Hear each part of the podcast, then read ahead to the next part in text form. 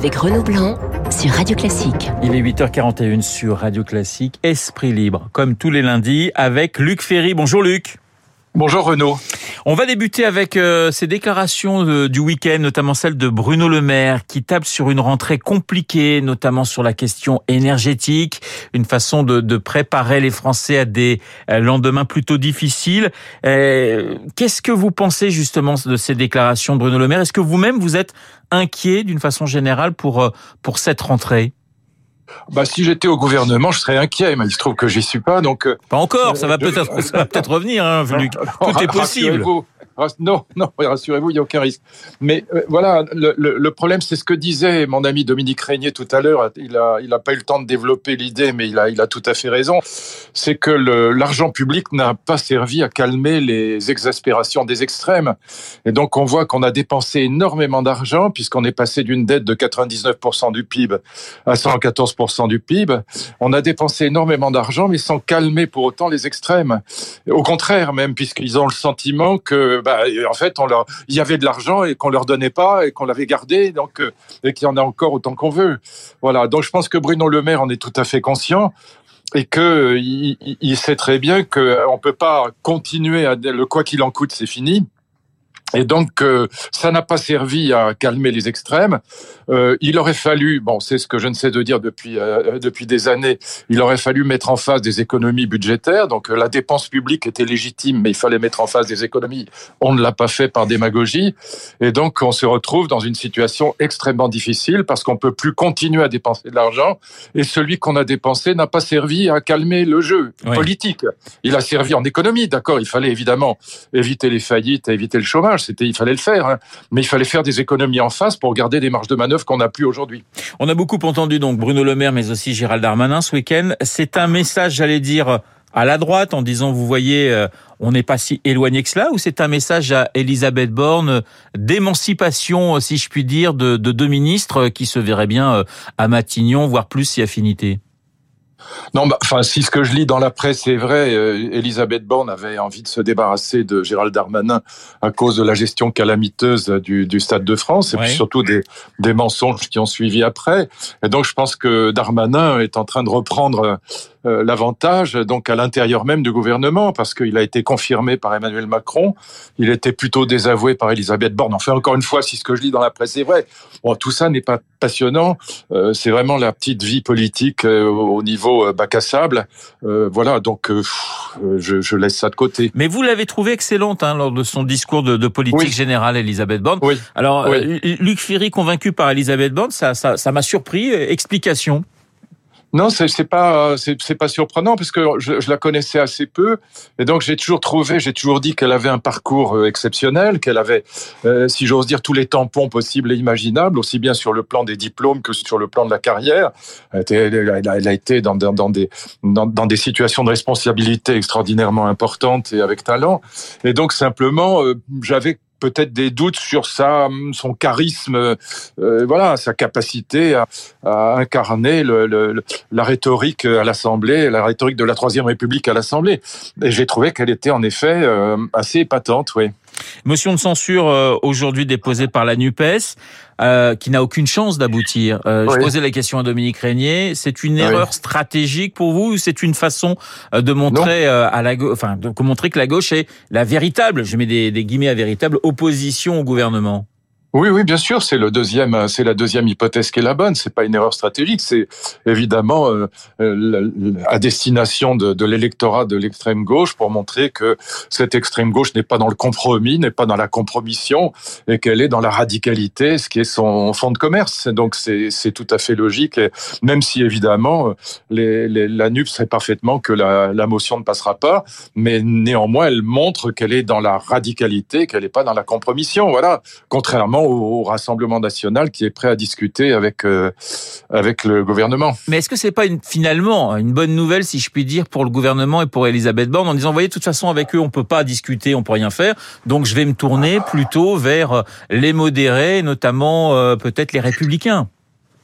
Oui, enfin, le Rassemblement national, c'est ce qui fait plaisir à la NUP. Donc, parce que évidemment, le Rassemblement national joue très bien son jeu en disant, euh, voilà, on va être, euh, on va être euh, dans le compromis, on va essayer de faire avancer les choses pour l'intérêt des Français. Bon, voilà. Et, donc, pour l'instant, pardonnez-moi, pardonnez-moi, Luc, vous croyez que le Rassemblement national va, va tenir sur cette position? Bien sûr, oui. évidemment, oui. évidemment, parce qu'on joue. Pour l'instant, le jeu, c'est qu'on attend la dissolution, qui va pas intervenir tout de suite, mais un jour ou l'autre, il y aura une dissolution. Et donc, la question question le jour de la dissolution sera de savoir quels sont aux yeux des Français qui sont, bon, euh, disons des Français raisonnables, si on veut parler comme ça, et qui se diront, bah voilà, on va regarder qui a été euh, au fond dans la bonne volonté, dans le dans le souci de, de, de l'intérêt général, voilà. Et donc je pense que chacun essaye de jouer cette carte, sauf la NUP évidemment, parce que la NUP veut être euh, joue la carte de la radicalité, parce qu'elles sont en fond de commerce. Encore une fois, c'est normal. Mais les autres ont intérêt à à, à, à ce jeu, à dire voilà, et regardez, on est dans la bonne volonté parce que c'est l'intérêt des Français. C'est pas qu'on soit dans l'intérêt du gouvernement, mais on est dans l'intérêt général. Et donc, euh, ce qui est bon, on le votera. Ce qui est mauvais, on le votera pas. Voilà.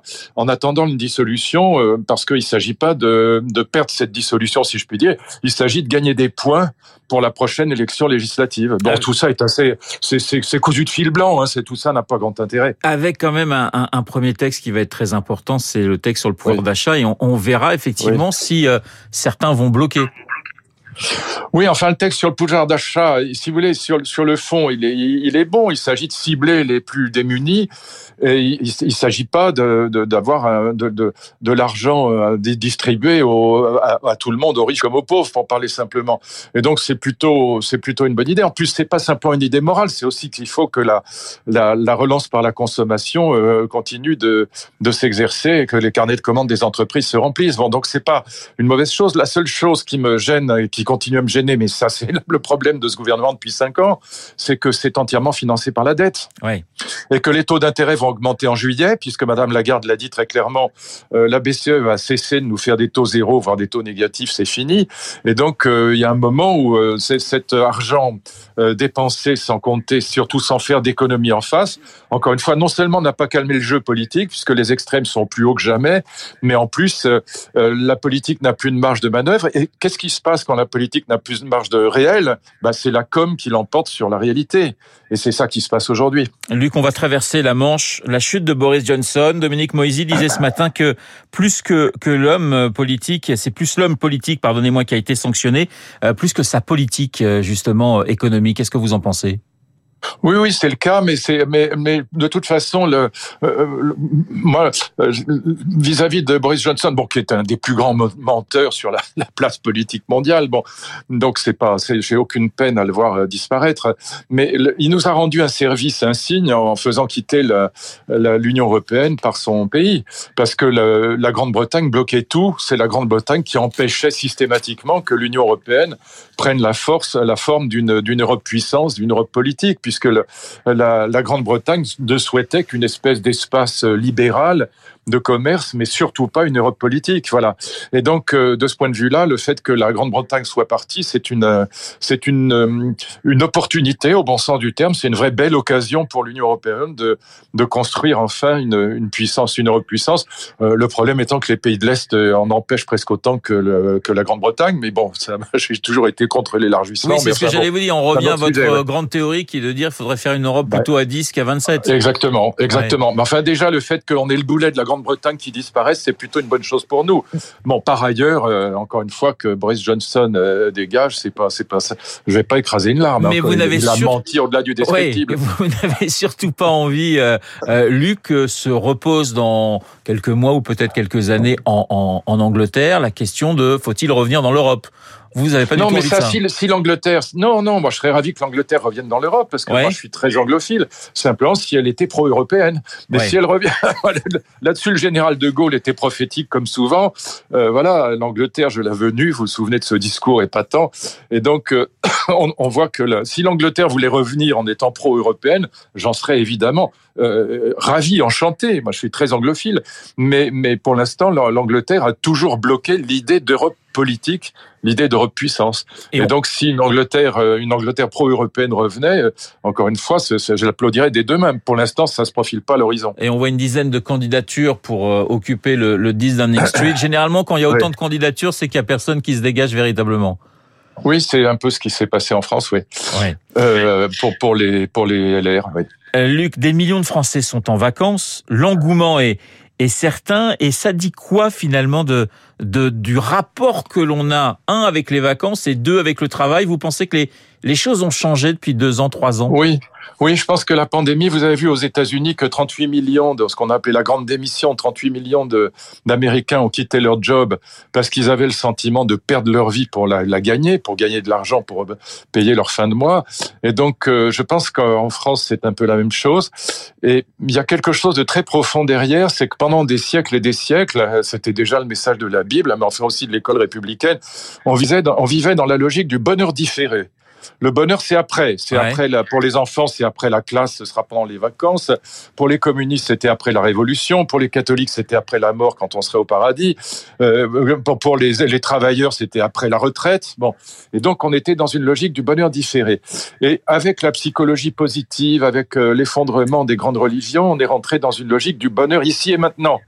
Savourer l'instant présent, c'est le message fondamental de la psychologie positive et des idéologies du bonheur à la Frédéric Lenoir, à la Christophe André. Et donc, dans cette perspective-là, si vous n'avez qu'une seule vie, si vous croyez plus en Dieu, vous n'avez qu'une, si vous croyez plus à la Révolution, si les deux grandes religions, euh, communisme et catholicisme, se sont largement effondrées, et les chiffres sont effrayants de, de ce point de vue-là, ou rassurants si on est, si on n'est pas. Oui, ça dépend de quel côté on se. Oui. Voilà. Bon, pour moi, c'est plutôt rassurant, mais l'effet, c'est que on est dans le souci de soi ici et maintenant, dans l'idéologie du bonheur ici et maintenant, et ça change complètement le rapport au travail. Voilà. Et notamment le rapport à la question des retraites. Mais, aussi quand. Pardonnez-moi, le, Covid donc a été un accélérateur? Bien sûr. Bien sûr, parce que le confinement, on le voit vraiment aux États-Unis, mais en France, c'est un peu pareil. Le confinement, ça a permis aux gens de réfléchir. Ils se sont dit, mais finalement, est-ce que je suis pas en train de gâcher ma vie? J'ai qu'une seule vie. Hein. Je, ne crois plus au paradis. Je crois plus à la révolution. Je n'ai qu'une seule vie, c'est ici et maintenant. je suis en train de la gâcher. Alors, je ferais mieux de partir élever des, poules ou des lapins ou je sais pas quoi ou des chevaux euh, quelque part euh, à la campagne. Mais bon, mais, il faut que j'arrête euh, cette vie de salarié qui que, que je n'accepte que pour gagner l'argent des fins de mois, mais ça n'a pas de sens. Voilà. Et donc le, confinement a accéléré ce sentiment-là. Et donc on, a encore une fois parlé de grande démission aux États-Unis, mais du coup les gens qui se disaient bon bah le bonheur ce sera après la retraite, non c'est ici et maintenant. Voilà. Et donc du coup euh, cet engouement pour les vacances auquel on assiste aujourd'hui, il est directement lié à ça, et aussi le, fait que les jeunes diplômés par exemple, ceux qui sortent de bonnes écoles, qui ont fait des bonnes études, bah, ils font aujourd'hui la fine bouche ils demandent des horaires aménagés, ils demandent un travail qui a du sens, ils demandent, euh, euh, voilà, que ils veulent bien accepter des horaires élevés, mais pourvu que ça ait du sens. Ils demandent des entreprises qui soient écologiques, etc. Et donc, euh, vous voyez un changement, notamment des jeunes diplômés, par rapport à leurs exigences en termes de, de sens et de bien-être au travail, qui sont tout à fait nouvelles et qui sont liées en effet à cette euh, réflexion qui a eu lieu pendant la pandémie. Bon, euh, Sans parler même du télétravail qui a changé énormément de choses aussi de ce point de vue-là. Mais bon, il y a beaucoup de gens qui vont prendre des vacances, mais qui reprendront le, le, travail après deux semaines, ils sont obligés, semaines. Ils sont obligés. Les bah vacances, c'est quand même une période, j'allais dire, importante pour se retrouver. C'est dans, dans une année, c'est important les vacances quand même, euh, Luc. Bah le, le, confinement, ça a été un peu la même chose. C'était aussi un moment pour se retrouver en famille, avec les amis. Alors, il y a eu des effets pervers puisque les violences conjugales ont augmenté considérablement, mais aussi ça a été un moment de, pour beaucoup de gens, de convivialité et de rupture avec métro, boulot, dodo, avec la banalité, le non-sens de la vie quotidienne. Voilà. Et donc, euh, euh, moi, je suis pas du tout hostile aux vacances. Pour moi, c'est le, moment où je peux travailler le plus. Mais, mais, euh, mais c'est, c'est, c'est Vous êtes un cas particulier peut-être aussi, Luc. Très particulier, mais moi, j'ai une chance inouïe, c'est que je gagne ma vie avec ma passion, oui, d'écrire des livres. Donc, Ce qui n'est pas donné à tout le monde. complètement, non, je me mets totalement de côté. Mais justement, en, même temps, ce cas particulier, il y, a, il y, a, des gens qui ont la passion de leur travail. Je ne suis pas le seul, heureusement mais ça permet de contraster avec ceux qui se disent bah, je ne travaille que pour gagner ma vie. Voilà. Je perds ma vie pour la gagner. Voilà. Et ça, c'est un raisonnement qui est apparu très fortement pendant le confinement et qui change le rapport, notamment à la question de la réforme des retraites, évidemment, parce que euh, l'idée, c'est que, bah non, euh, le bonheur, ce sera pas après la retraite. C'est pas vrai. Voilà. C'est ici et maintenant. On n'a qu'une seule vie, et donc il faut que, il faut que les. D'ailleurs, vous voyez bien que c'est lié, par exemple, dans la restauration et l'hôtellerie, c'est directement lié à ce que je vous dis là. Les, les, les patrons de brasseries, d'hôtels, oui, ont, ont beaucoup de mal. Oui. Voilà il manque, on dit 100 000 postes pour les, les vacances, bah, c'est directement lié à ça, et notamment au fait que les horaires n'ont pas de sens pour, pour certaines personnes, parce que quand vous avez fini de servir au restaurant et puis que vous arrêtez à 3 heures, mais que vous allez reprendre à 18 heures, bah, vous avez 3 heures qui servent à rien parce que vous pouvez pas rentrer chez vous, vous savez pas quoi faire. Donc ça, c'est le genre de truc qui rend euh, la, la vie insupportable aujourd'hui à un certain nombre de gens qui disent, bah non, je vais faire autre chose. Luc, il nous reste 30 secondes. Je voudrais le, le livre de l'été que vous conseillez à nos auditeurs, qui vont peut-être partir en vacances ou qui sont déjà en vacances. Un bon transat, un petit verre pas loin et un livre dans les mains. Lequel, Luc? Bah, c'est pas un roman, donc moi je leur conseillerais le livre de mon ami Jean-Marc Lemaître qui s'appelle Guérir la vieillesse. Et c'est un livre absolument formidable, passionnant, qui raconte euh, la révolution de la longévité qui se profile dans les années qui viennent. C'est un livre absolument passionnant. C'est lisible, hein, c'est pas, oui. c'est un livre d'un biologiste, mais c'est tout à fait lisible, mais c'est pas un roman. Mais vraiment, je vous conseille ça parce qu'il euh, se profile une révolution de la longévité. On va augmenter le temps de la jeunesse, on va faire reculer la vieillesse. Donc le livre s'appelle Guérir la vieillesse aux éditions Humaine 6, Humaine Science. Et donc c'est un livre absolument passionnant et qui annonce, à mon avis, peut-être la révolution la plus importante depuis la Révolution française ou peut-être même depuis la, la naissance du catholicisme. Merci Luc. Luc Ferry, le toujours très vert Luc Ferry sur l'antenne de Radio Classique. Il est 8h57. Je vous souhaite une ex... ben voilà, je vous souhaite une excellente, une excellente semaine. Merci, c'est gentil. À vous aussi. 8h57 dans un instant. Eh bien, nous allons retrouver Charles Bonner pour euh, eh bien la météo.